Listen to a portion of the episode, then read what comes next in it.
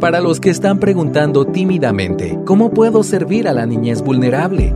Para los que ya caminan en el M aquí.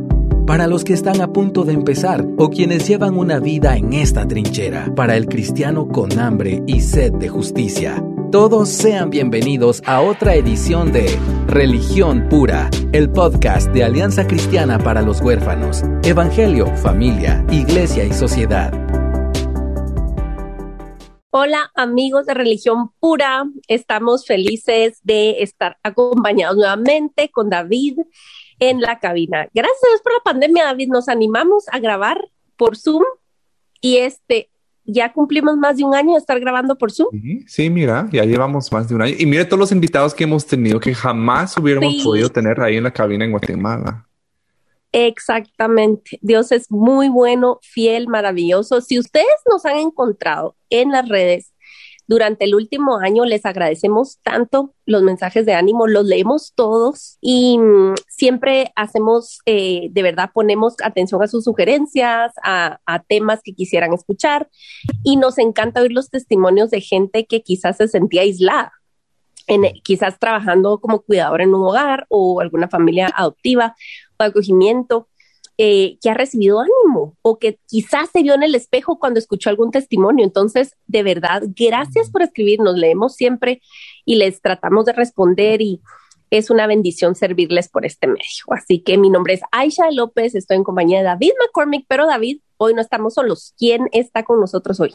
Pues a raíz de una, una conversación que tuvimos hace como un mes, quizá, ¿verdad, Aisha? Donde tú estabas haciendo un trabajo diligente en tu hogar, de sacar cosas y, y luego llegamos a, a, platicar aquí en Religión Pura porque es un tema que, que realmente es importante para todos nosotros.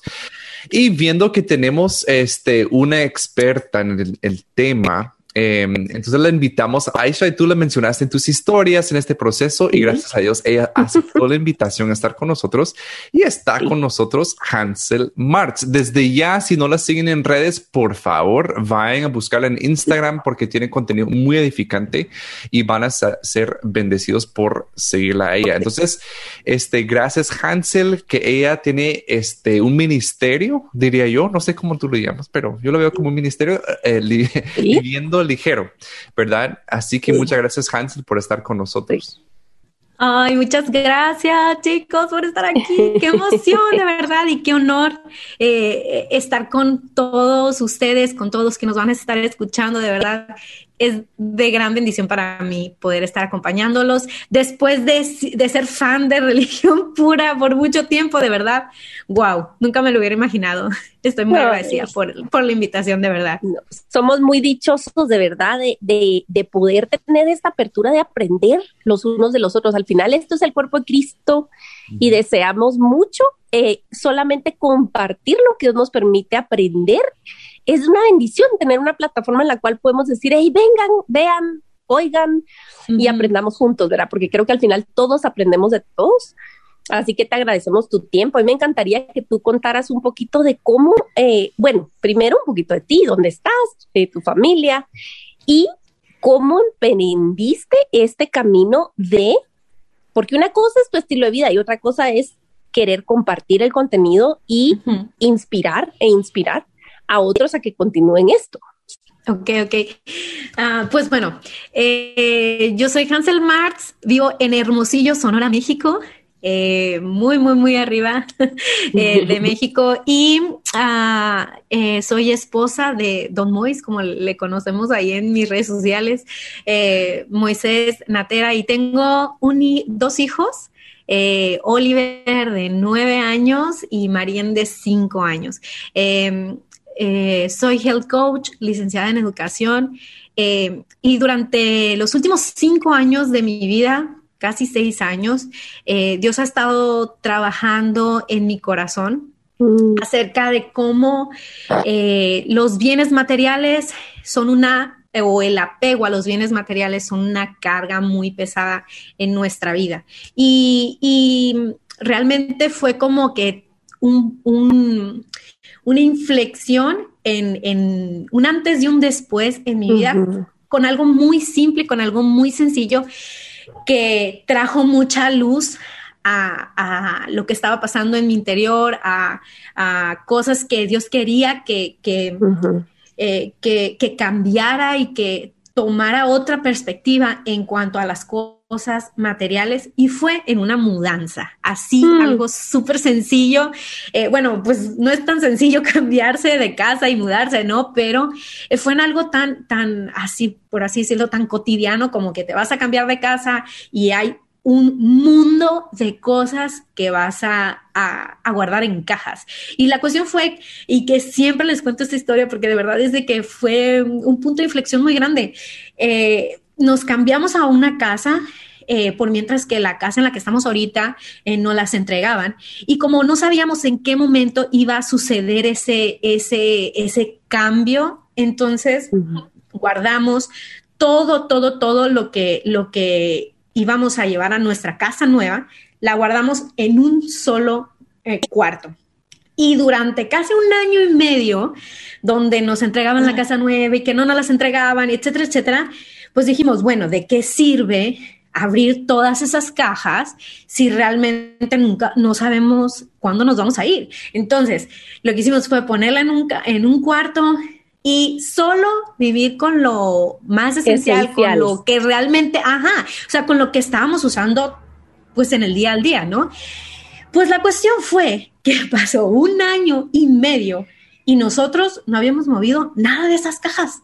O sea, pero es que de verdad les acabo de compartir en, mi, en mis redes sociales eh, esa, es, esa recámara que está repleta de cajas con cosas que después de un año y medio yo no sabía ya ni qué, ni qué tenían, porque aunque tenían mm. escrito, pues así como que no la podía ver eh, a, las últimas cajas, ¿no? Y yo, a ver, mi esposo y yo decíamos, oye, pero ¿cómo es que esto que no utilizamos durante un año y medio, cómo nos los vamos a llevar a la, una, a la casa nueva? O sea, ¿cómo por qué? ¿Cuál va a ser la, la, la practicidad de llevárnoslo? Si realmente nunca lo ocupamos, no lo necesitamos. Y con lo que estamos ahorita, pues estamos súper bien, o sea, e, es más, es muy, muy, muy práctico limpiar solo lo necesario, solo lo, básico, por así decirlo, ¿no? Entonces, eso fue como que el primer acercamiento a que vivir con menos era muy práctico, a que vivir con menos eh, simplificaba mucho mi vida. Entonces, ah, en aquel entonces, siempre cuento eso, ya sé, porque cada vez que me invitan, eh, me preguntan lo mismo, pero en aquel entonces estaba el libro de, está muy de moda lo de Maricondo. Y aunque yo me regalaron el libro, no lo terminé de leer porque eh, tiene una filosofía que no, que no, que yo no, yo no hago clic con eso. Eh, no creo que sea bíblica, pero la cuestión de la organización y que pues las depuraciones y todo, y yo pues bueno, hay que depurar lo que quedó ahí en un cuarto durante un año y medio, pues hicimos una depuración y solo nos quedamos con lo que habíamos usado durante ese año y medio, nos cambiamos de casa, vendimos muchas cosas, regalamos muchas cosas y eh, empecé a ver que hay, había, había algunas cosas de algún tema, sobre todo eh, hacía mucho hincapié esta está Maricondo como que en el minimalismo, aunque Maricondo no es minimalista, o sea, no, no tiene nada que ver con el minimalismo, pero Maricondo hablaba acerca de ese tipo de, de, filosofía y todo eso. Y una cosa, bueno, pues me voy a, a, investigar a ver de qué se trata el minimalismo, de qué, etcétera. Pues bueno, para no hacerte el cuento más largo, a, a medida que yo leía acerca del minimalismo, pude ver algunas ciertas ciertas similitudes o había cosas que me decían, a ver, esto ya lo conozco, esto yo ya lo he escuchado en otro lado. Jesús ya lo dijo eso, que el vivir sin apego a las cosas materiales eh, era mucho mejor, que no depende nuestra vida de las cosas materiales. Y yo, wow, mm, a ver, ¿por qué el minimalismo habla acerca de vivir contento con las cosas, eh, con las cosas simples de la vida? Cuando Dios dice que las cosas importantes son las eternas, o sea, y no este mundo. Bueno, eso, el estar en contacto con algunas cosas que el minimalismo mencionaba, me hizo recordar y confrontar mi corazón a las cosas que yo había escuchado directamente la palabra de Dios. Entonces, mm. fue así como que poquito a poquito dije, a ver, a ver, a ver, a ver. Creo que aquí hay algo de verdad y no porque el minimalismo lo diga, no, sino porque Dios ya lo dijo antes. Entonces, y trajo mucha revelación, no el minimalismo, eh, simple, como que Dios usó esas cosas para recordar lo que había ya en mi corazón eh, acerca de eso, ¿no? Entonces, ah, fui aprendiendo un poquito más acerca de eso y a través del, bueno, eso fue como en el, eh, bueno, no me acuerdo exactamente la fecha, pero eh, vamos a suponer que en junio nos cambiamos y para diciembre, noviembre de ese año eh, sufrí burnout. Hmm. ¿Y qué tiene que ver esto con una cosa con la otra? La cuestión es de que Dios ah, había trabajado en mi corazón con las cosas materiales. Sí, en un, en un lapso de tiempo y, y trajo a mi vida ese, eh, esa, eh, a nuestra vida como familia, eh, ese desapego intención, intencional de las cosas materiales. ¿Por qué? Porque nuestra vida no dependía de eso. Me di cuenta que tenía muchas cosas, que tenía patrones de consumo que me llevaron, patrones de consumo que no habían sido sabios a tal grado de tener una casa repleta de cosas que no necesitaba. ¿Ok? Entonces, bueno, Dios trajo a mi vida eh, ese tipo de, entendimiento para ese tiempo, pero al mismo tiempo, mm, bueno, no al mismo tiempo, pero varios meses después, Dios trajo a mi corazón a través de, de ese episodio de burnout, que yo también había acumulado muchas cosas en mi espíritu y en mi mente que no había puesto delante de Dios y que llegó un punto que había sido tan pesado, una carga tan pesada, que había explotado, así como que, ok, ya no puedo más. Y que lo había un agotamiento, un, agotamiento, el burnout, crónico. Exactamente, el burnout es un, ah, es un estado emocional, psicológico, físico, donde el cuerpo ya no puede más y que incluso se puede eh, ah, bueno, se puede identificar como una depresión muy fuerte, eh, un desgaste total, etcétera. ¿Por qué? Porque yo había impuesto, autoimpuesto muchas cosas en mi vida para lograr. Entonces, um, así como mucha gente vive para, para comprar cosas, yo en ese momento no lo podía entender. Eh, no, no lo alcanzaba a distinguir, pero yo estaba acumulando logros. No sé si me mm. explica, así como que yo me estaba mm. autoimponiendo, es que quiero lograr esto y quiero hacer esto y quiero ser la mejor en esto, etcétera, etcétera, etcétera. Mm. Y estaba acumulando muchas cosas en mi corazón, muchas cosas en mi mente, idolatrizando muchas cosas. Y eso hizo mi corazón, mi mente, mi espíritu tan pesado que llegó noviembre y que ¡pum! Y ahí fue, troné, troné. Y ahí fue un punto de inflexión en el que Dios trajo a mi corazón que no había contentamiento en mi, en mi vida. Mm. Em, y hasta cierto punto que la falta de contentamiento me había llevado a almacenar cosas, a comprar mm. cosas mm. y al mismo tiempo a idealizar situaciones, a desear logros, a, vivir en descontento en la temporada en la que yo estaba viviendo. Entonces, Dios de verdad reveló un corazón falto completamente mm. de contentamiento. Mm. Y, fue ahí que Dios empezó a trabajar en mi vida y es por eso que viviendo ligero no se basa en el minimalismo. Viviendo ligero apunta a Cristo a través del contentamiento, la fe, la mayordomía y la generosidad. Entonces, ¿y cómo es que mi intención a través de Viviendo Ligero es que mm, podamos aprender a que, a que si no tenemos nada, que si hemos perdido todo, tenemos a Cristo. Y eso puede, puede ser suficiente y es suficiente para vivir en fe, contentamiento, en una buena administración de nuestras finanzas, de nuestro cuerpo, de nuestra mente, de todo, y podemos ser generosos. Entonces, pues básicamente esa es la historia a grandes rasgos y, y no es algo que ya lo tengo dominado. No, incluso eh, les compartí incluso en otro podcast les he compartido mis historias, que Dios sigue trabajando en mi falta de contentamiento en algunas áreas. Eh, Dios me invita a crecer en fe, a conocerlo mucho más, a ser mejor administradora de lo que Él me da y vivir en generosidad también. Entonces, em, por eso es viviendo ligero, es un llamado para todos sus hijos, es un, eh, es aprender a vivir ligero, porque nunca lo vamos a, tener dominado al 100%. Y siempre les digo, soy minimalista, por así decirlo, en las cosas, en las cosas de una manera práctica, o sea, pues vivo con menos, etcétera, etcétera, pero sigo aprendiendo a vivir ligero en Cristo. Entonces, pues, esa sería mi historia. Qué lindo. De verdad que gracias por abrir, abrir tu corazón y exponer esa parte, porque em, tal vez desde fuera uno te podría ver y como que, hay este, e, este, esta chica, ¿qué, qué, qué, le pasa, no? O sea, sin, sin, entender todo el trasfondo y así pasa, ¿no? De que, que lo, lo, que Dios nos lleva a los procesos terrenales eh, son reflejos de procesos espirituales que Dios también nos, nos lleva, ¿verdad? Por donde nos lleva y nos encamina. me encanta ver ese enlace donde te llevó también como al fin de ti, ¿verdad? Para que tú pudieras como que tener un nuevo comienzo con esto, ¿verdad? Sí, sí. Y, y algo que, que, que me encantaría, o bueno, que me gusta mucho cuando estoy hablando acerca de eso es hacer la pregunta de que, ¿y qué tal si pierdes todo?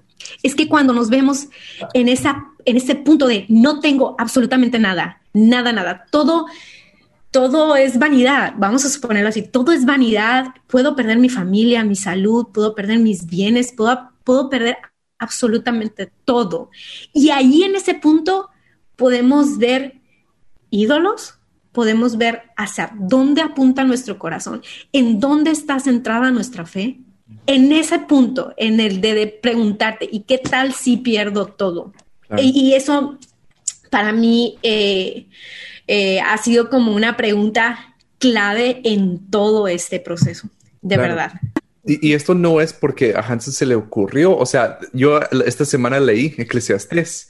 Eh, y, bueno, y hay diferentes partes de la Biblia que nos lleva por esos puntos de, de inflexión, ¿verdad? De reflexión. Así es. Decir como que, y de verdad, y las cosas que tienes, ¿verdad? Em, un modelo que tenemos en Job eh, otro con, con, Pablo, donde él sí como sabe y lo dice, ¿verdad? Aprender a, vivir con poco y con mucho. Entonces, esto obviamente tenemos mucho que, que podemos descubrir en las verdades eternas eh, que Dios nos revela por medio de esto. Eh, me gusta mucho que la hayas diferenciado porque yo también vi, por ejemplo, la serie de Netflix, ¿no? De, de Marie Kondo.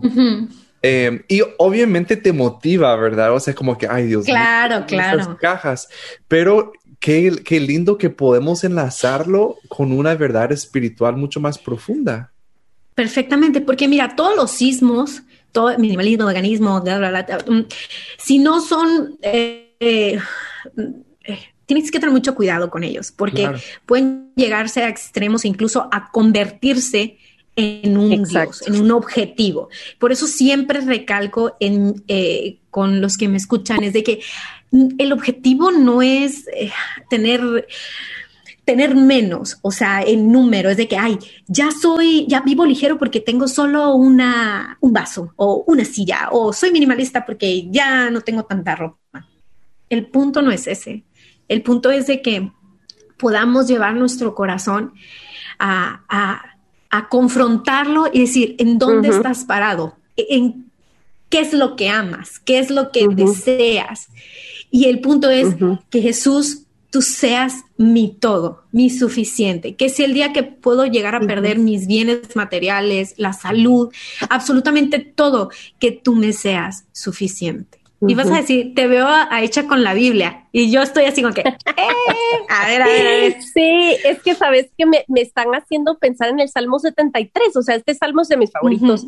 y, y, ves al salmista ahí, este, como primero debatiéndose con Dios y que él confiesa que tiene envidia de los que se miran muy bien y tiene éxito de acuerdo al mundo y ahí están gordos y pareciera que no les importa a Dios y les va re bien y y luego él empieza a ubicarse, ¿verdad? Como suele suceder en los salmos, regresa, ¿verdad? A la verdad. Y para diciendo en el versículo 25, ¿a quién tengo yo en los cielos sino a ti? Fuera de, ti, nada, deseo en la tierra. Así es. Mi carne y mi corazón pueden desfallecer, pero Dios es la fortaleza de mi corazón y mi porción para siempre. Mi porción, o sea, te lo hace como te da una figura, como de una ración, como de una, un plato con comida o de, o de una, este, no sé, una cantidad, te lo está poniendo en una cuestión como de cantidad, una, una, figura física, ¿verdad? Mi porción para siempre. Eh, entonces digo, em, todo lo que realmente sirve en la vida para que florezcamos, para que em, abundemos en buenas obras, para que prosperemos como realmente la Biblia describe la prosperidad, está enraizado en lo que es verdad. O sea, te des cuenta o no, ¿verdad? Y estos movimientos tienen fundamentos eh, que a veces, pues ya cuando uno investiga, decís, ay, qué turbio esto y lo que sea. Pero al final de cuentas, tú tenés que sacar lo que es verdad, porque mm, toda verdad es verdad de Dios, y aplicarlo a tu vida para ejercitarte en las obras de justicia para las cuales naciste. Y es increíble cómo tú cuando te confrontas, Dios puede usar una mudanza. Dios puede usar una, esquina con cachivaches para hablarte, como lo hizo conmigo. O sea, yo empecé en una esquinita de la cocina y le, y le he mandado a Hansel algunas de mis, de mis vergüenzas, ahí unas mis, unas mis, mi alacena y cosas así, para ir dando cuentas. Igual a David, David, mira, aquí voy, ¿verdad? Yo, mi familia celebra cada vez que, que limpio otra área y ahí voy, ahí voy. Este, pero fíjate pues que me encanta cómo estás diciendo, el punto no es cómo luce una habitación, aunque ese es un resultado lindo, o sea, decir, ver orden. Siempre va a reflejar el carácter de Dios, porque es un Dios de orden. Es un Dios no de, desorden, ni de oscuridad, ni de, ni de suciedad. Todo lo contrario. Entonces, un espacio limpio, despejado, etcétera, sí refleja una paz, sí te, te da un respiro mental, porque refleja el carácter de Dios pero me encanta como tú decís, no necesitas lucir como en la revista o con mi, en mi Instagram para que sea un espacio que honre al Señor y que esté siendo funcional para tu familia. Así o sea, no tiene que, no, es, no necesariamente se va a expresar de la misma manera, porque alguien puede tener el, el, el, lugar más despejado del mundo, pero su corazón seguir idéntico de abrumado y de, ¿me entendés? De, de, de, estar obsesionado con las apariencias, etcétera. Entonces, siempre al final regresa a ser una cuestión del corazón, ¿verdad? Ah, efectivamente, es de que todo esto, todo esto tiene que ver con el corazón. Eh, eh, nunca me voy a cansar de decir, es que no es de que nosotros le agreguemos o le demos un tipo de ah, eh, costa, un valor, no sé, porque muchos dicen que tal vez ponerle valor a las cosas, de que, de que, ay, es que eres apegado a las cosas, es como que, ay, pues es algo como que espiritual, toma un punto espiritual la cosa, pero no, no tiene nada que ver, es de que Dios en su palabra nos insta una y otra vez en que cuidemos nuestro corazón de no, eh, de, no depender de las cosas materiales, de no depositar nuestra fe y nuestra confianza en esas cosas. Y, el punto aquí es de que... Mm, también es una cuestión de, transformar nuestra mente. Eh, ¿Por qué? Porque algo que les platico también mucho en, mis, en mis redes es acerca del consumismo.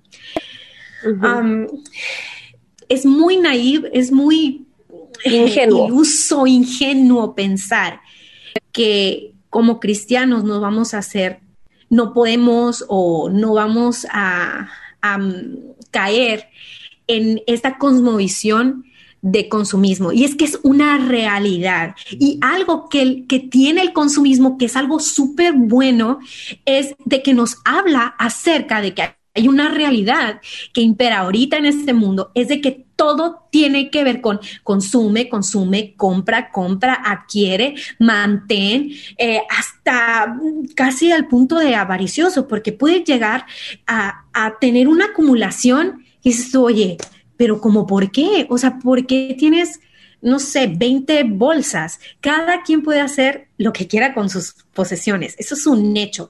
Pero la realidad es de ver y confrontar. A ver, ¿por qué tengo 20 bolsas y por qué voy a comprar más? ¿O por qué me voy a endeudar para comprar más y aquí ya tengo? No sé si me explique. Y todo otra vez vuelve a caer en el corazón. Y algo que me gusta mucho como les dije, con, platicar acerca de eso es de que nosotros como cristianos debemos estar conscientes en que hay una sociedad de consumo que dicta cómo es que debes de consumir, ¿ok? Y está impreso en las redes sociales, en, mm, en, en, la televisión, en los anuncios. Tú te puedes dar cuenta en Instagram, estás haciendo una, estás, estás viendo las historias y de repente la publicidad y la mercadotecnia de que necesitas fulanita cosa, necesitas el nuevo iPhone, necesitas esto, necesitas lo otro. Y todo es, realmente es una, ahorita, es una tendencia al consumo excesivo y necesario de bienes y servicios. Esa es una cosmovisión que debemos estar conscientes que existe y que yo como cristiano estoy expuesto a ello, ¿ok? Y que es muy fácil caer en esta sociedad de consumo a través de las redes sociales, de, de la publicidad, del marketing, etcétera, etcétera, etcétera. Si yo no lo detecto, si yo no aprendo acerca de eso.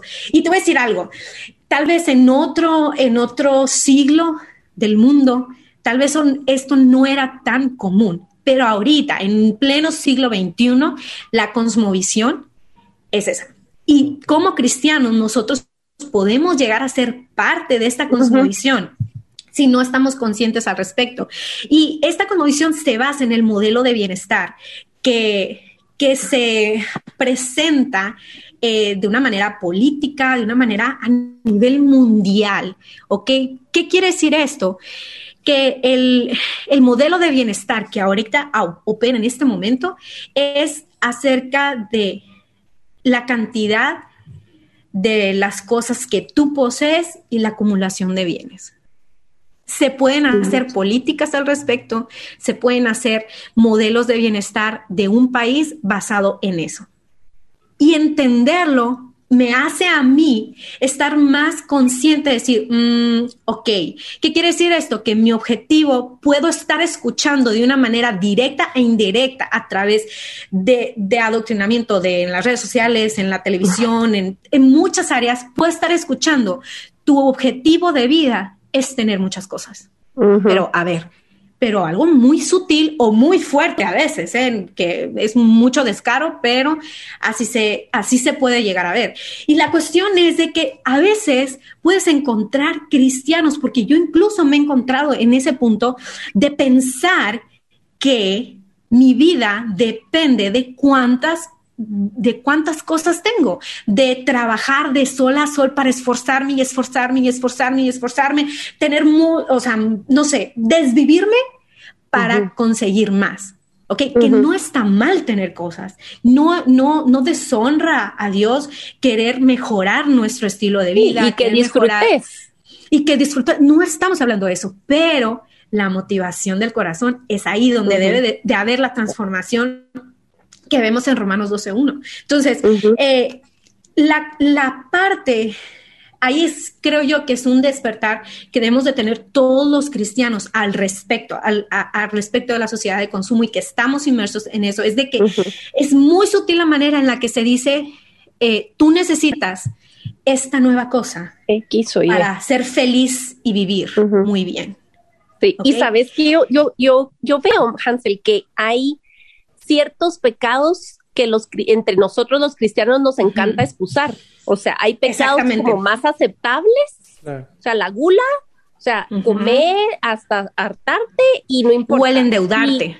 endeudarte y te digo, o sea, oigan, mi, mi esposo es, eh, él es coach y es, eh, tiene un MBA y su rollo le encanta lo de la estrategia, ¿verdad? Y ahora está entrando a, ese mundo más ejecutivo y hay un ejecutivo de un banco que lo llamó y le dijo, mire, yo quisiera que usted montara algún tipo de charla para los jóvenes y los líderes de la iglesia, porque, en, porque ellos tienen rubros, en, los bancos hacen su tarea y miran cuál es el patrón, el comportamiento por ciertas poblaciones. Y tienen una, un rubro de iglesia. O sea, tienen ya iglesias que tienen como observadas cómo es su comportamiento. Y este hombre le pidió a mi esposo un, algún tipo de curso para exactamente lo que estás diciendo, el tema de deudas. Dentro de la iglesia, un banquero está viendo un patrón dentro de la iglesia y le está pidiendo a, mi esposo que vaya y dé algunos cursos acerca de esto. Entonces, tenés toda la razón. Y quiero decir que, ah, pues, va otra confesión de Aisha de López aquí en religión pura. oigan esto, oigan esto, oigan esto. Antes de que empecemos a levantar la nariz, ay, qué horror esa gente. Yo nunca. Miren, en un punto bajo el año pasado, a media cuarentena, porque Guatemala fue una cuarentena estricta, teníamos que arreglar unos papeles, unos trámites de, justamente en un banco con temas de ACH.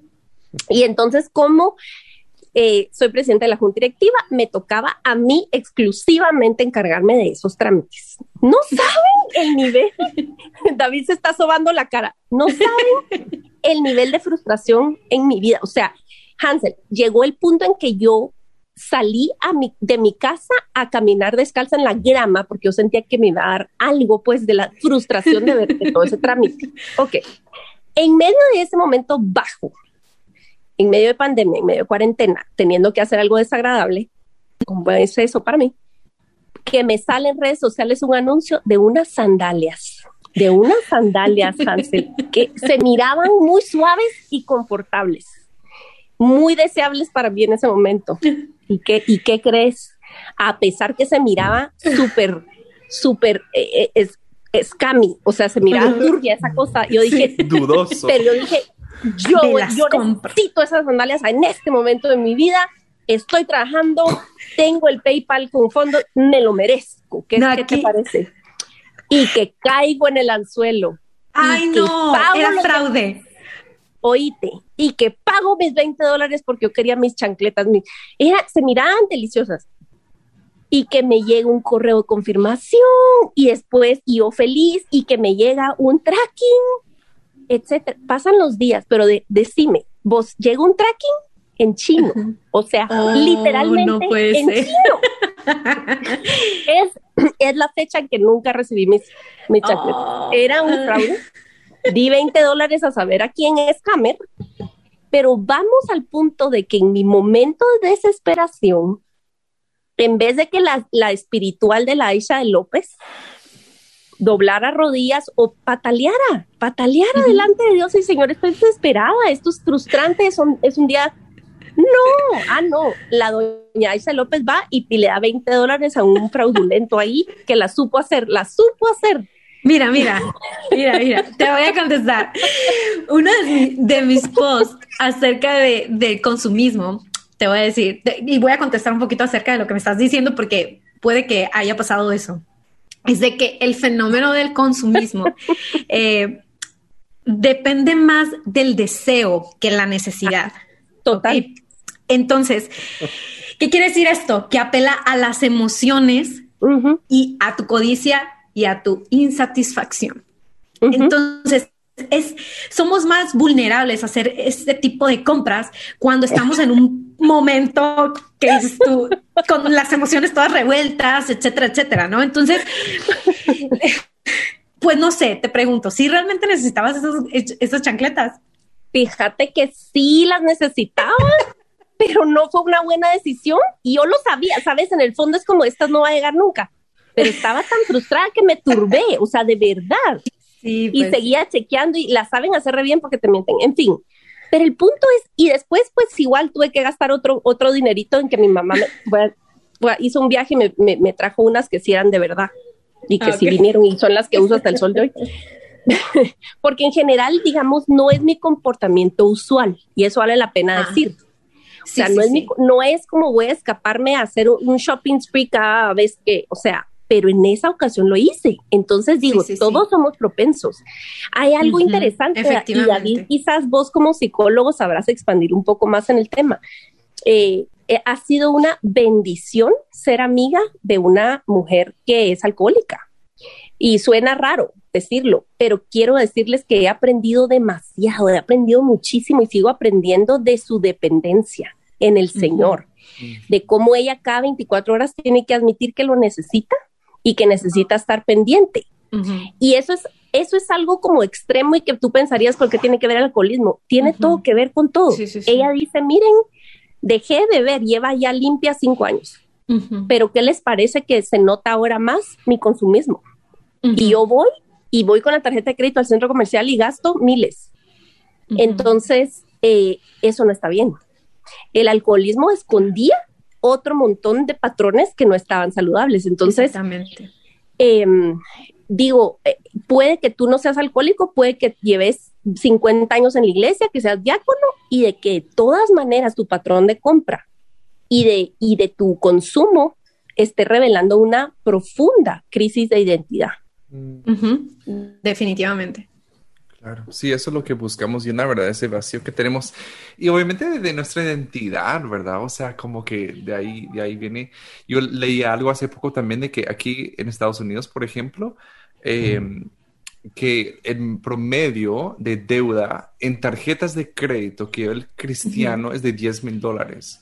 O sea, es el promedio de, de, solo de tarjeta de crédito. Eso sí son gastos de qué, ¿verdad? O sea, de comprar cositas por aquí y por allá. Entonces ya, como decía Hansel, es, es, ya no podemos decir que no existe esa cultura, ese eh, eh, eh, que nos está jalando, o sea, esa, esa, cultura nos está jalando, nos está influenciando en este aspecto, ¿verdad? Em, pero vamos a tomar una pausa en esta conversación. Les invitamos a que nos sigan en la segunda parte de nuestra conversación con Hansel Martz. Hasta la próxima vez. Porque la religión pura y sin mancha delante de nuestro Dios y Padre es esta, visitar a los huérfanos y a las viudas en sus aflicciones y guardarse sin mancha del mundo. Muchas gracias por acompañarnos en otro episodio de Religión Pura. Síguenos en nuestras redes como Alianza Cristiana para los Huérfanos.